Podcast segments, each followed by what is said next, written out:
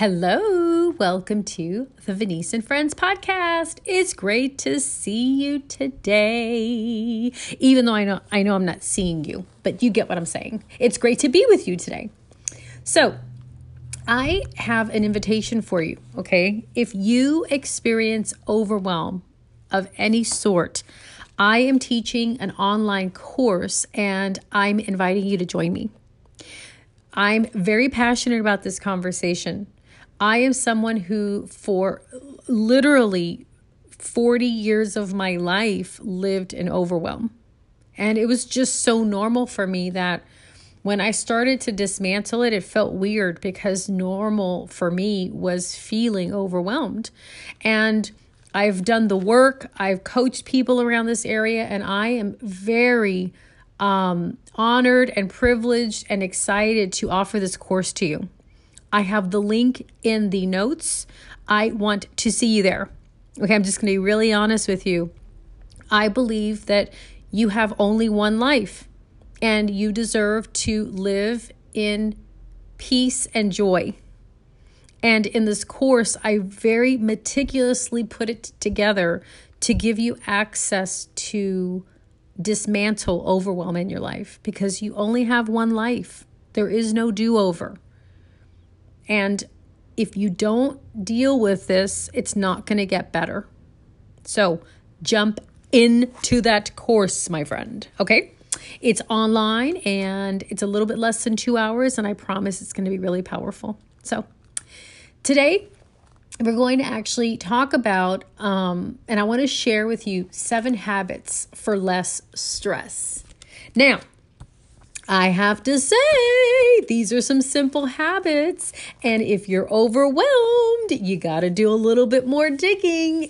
I wouldn't say digging, you just got to like get a simple strategy to dismantle it. Okay, so while these seven habits are going to be helpful, uh, they're not designed to dismantle overwhelm in your life. So, one more last plug, and I'm done. Thank you. okay, so these are some things that I really see uh, when I work with people. And I was like, okay, what can I share with you for you to like really be aware of? And if you do these, I invite you to really put your intention on interrupting these habits that do not help you and create a new habit so I'm going to give you an alternative. I've got some habits that don't work and habits that you can create. So, number one is to compare, like, as an old habit that many people have of comparing themselves to others around them. It doesn't work. And, you know, I have worked with a lot of women where the comparison, it's just, it really is a trap. And, you know, I say there's no cheese down that tunnel, girl. Don't go there.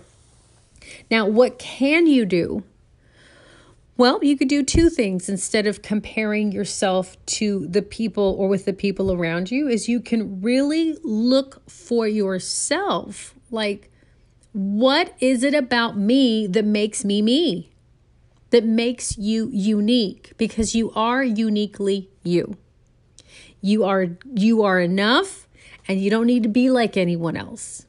Okay. Now, I will say one other thing. I think that there is a healthy form of comparison. And I've shared this example. There's other business owners that are highly successful that do things that are very similar to the kind of work that I do. And I find that having conversations with them, kind of picking their brains, see how they do things, and, and then me comparing what I'm doing to what they're doing in a healthful, constructive manner, it can be really good. It's kind of like iron sharpening iron. Okay. Now, it took me a lot of years to have a healthy self esteem for myself to be able to do that. You know, I was always like, oh, I'm not good enough, and uh, just all this negative stuff that wasn't even true. Okay. So that's the first habit. The second one is shouldering the responsibility for everything. I I have some sisters in my life. They're not my literal sisters, but women I know where everything has to be on them. And that is a habit that will stress you out. And if you are one of those women, you know what I mean. And a new habit that you could really take on building is learning how to delegate. And look, oh man, you know, this has been one all these are all of these are also things I've struggled with. Maybe just one or two I haven't, but most of them I have. And I'm like on the other side of it. So I'm like, oh, I totally remember what that was like. I really do. But you know, I used to think no one can do it like me. And here's one thing that I learned when I started to delegate I learned that sometimes people can take what I thought was perfect and do it better than I than I do. And it's been really cool to be able to give things away to people. And then there's some things where it's, you know, I have some examples. I'm not going to share them, but some things that maybe people don't do exactly how I would want them to be done, but I mean, it works. It's okay. like, it doesn't have to be Venice's way. It really, really doesn't. So, if that is you, my friend, repeat after me. It does not have to be my way. It is okay to turn something over and see how people take on what you're giving them and see how they create it and how they do it. It's okay. The third habit is tracking who disappoints you. You know, that one friend, those people who hurt your feelings. They might have offended you, and you're keeping score. That's a, hab- a habit. It just it's really unproductive and it doesn't work. And it leads to stress. Now, sometimes people come in and out of our life. It happens, okay? But what you could do is look for the people that you really know you can count on. And sometimes people in our lives that they like our friendscape, you know, landscape, friendscape changes a little. That's okay. That's a part of life. But it's the keeping track part that creates stress. Sometimes you just got to really let it go. And if there's something unresolved between you and someone, I think nine out of 10 women I know, they don't want to talk about it. They just find a way to, oh, it's okay, I don't have to. There is so much power and courage in having a tough conversation with someone that you really want to have. And those tough conversations are hard when they're with people that we really care about. And what's on the other side of it is freedom and peace and a restored uh, affinity a lot of times and completion. Like it's resolved. So if you are someone who you know deep in your heart you're keeping track, I invite you to really change that habit because it doesn't serve you.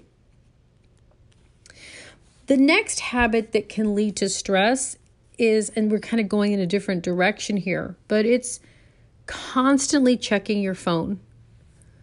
I, man, I have really struggled with this, especially running a, a business online. All of my business is online.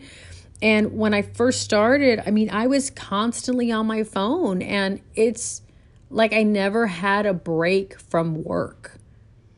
And maybe you don't have a business online, but you're always on your phone. The downside is the more you're on your phone, you're not present in your life the people in your life, your spouse, your children, your grandchildren, you having time just for you to take care of yourself, to have some fun, to go exercise, to watch a movie. So, how much time do you spend on your phone?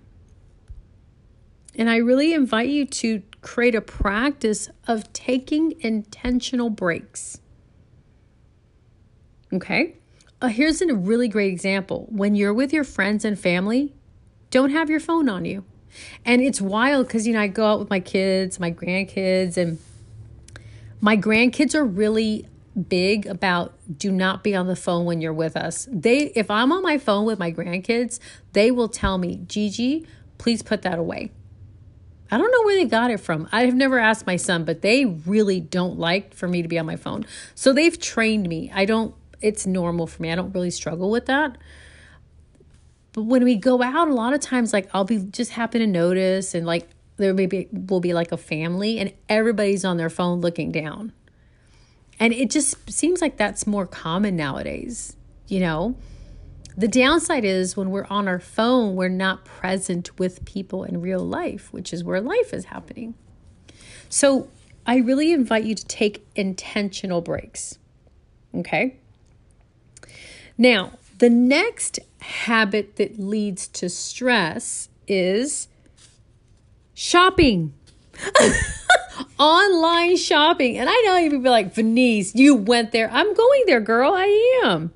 Sometimes shopping satisfies something in us. And it can satisfy something. And the thing about shopping is we spend a lot of money. And a lot of times it's money that we could use for other things. So you just want to really look for yourself when you shop. What is your motivation? Is it to fill something like a need or a desire for something? And I don't know the answer to that, only you do.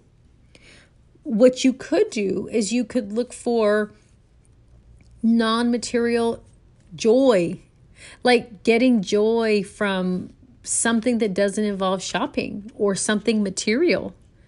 I love experiencing joy with my grandkids. We go to the park, we play soccer, we do play on the swings, just having little goofy moments with my husband.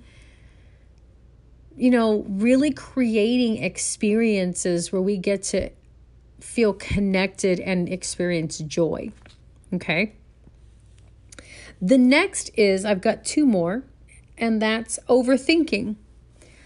Overthinking is um, a real challenge that I found that, you know, a lot of the women that I work with, they have. It's like just not sure. What if, if I mess it up? Like there's all kinds of self doubt, you know, uncertainty. I'm not going to, what if it doesn't go right? Like a whole slew of things.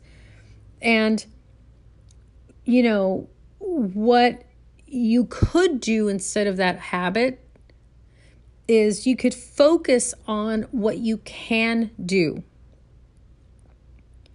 You know, you could, what can I do right now? You know, one of the things I do is if I get into overthinking, I'll give myself a deadline like, okay, you need to have a decision by this day. Take some time to think about it, and you're going to decide on this day. And I've actually pra- been practicing doing that for a while, and I found that it really has helped me to be more decisive. The other thing is, I've really practiced for several years trusting my gut. And there's some times where I make a decisive, like a decision, and it wasn't the best one, and I learned from it but really practicing like I'm shutting the overthinking down and I'm making a decisive choice right now.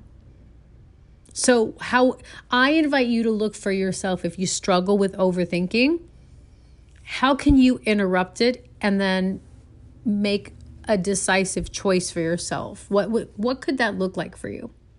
Okay?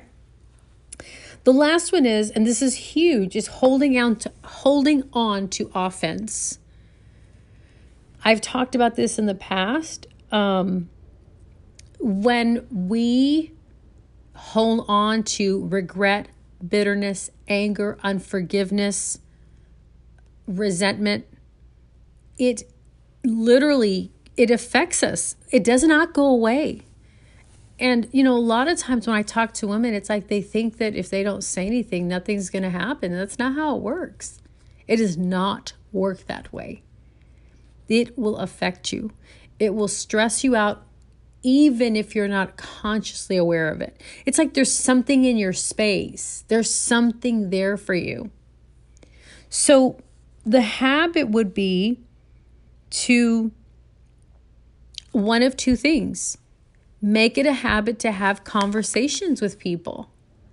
When you have an issue with someone, and it may be you need some coaching on how to do that. That's why I love our free life coaching group, the New You uh, hashtag new you group because it really is a place where women are practicing all sorts of things. Having tough conversations is one of them.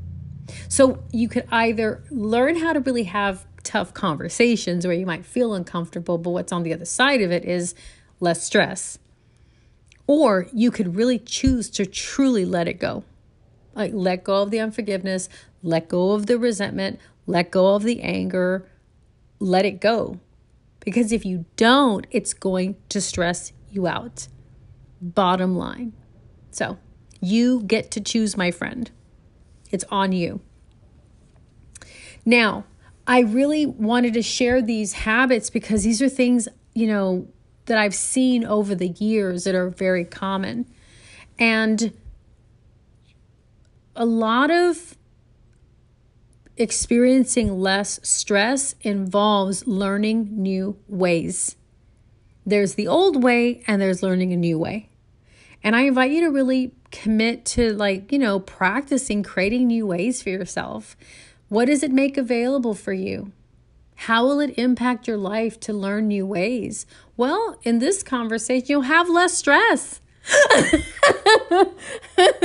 like, bottom line. Even if you took one of these, and I'll put these in the episode notes, okay? It will make a difference for you. Take one on and really practice it, and I promise it will make a difference for you. So, all right, my friend, please remember my online class. I want to see you there. Grab your seat as soon as possible. I'll talk to you later. Bye.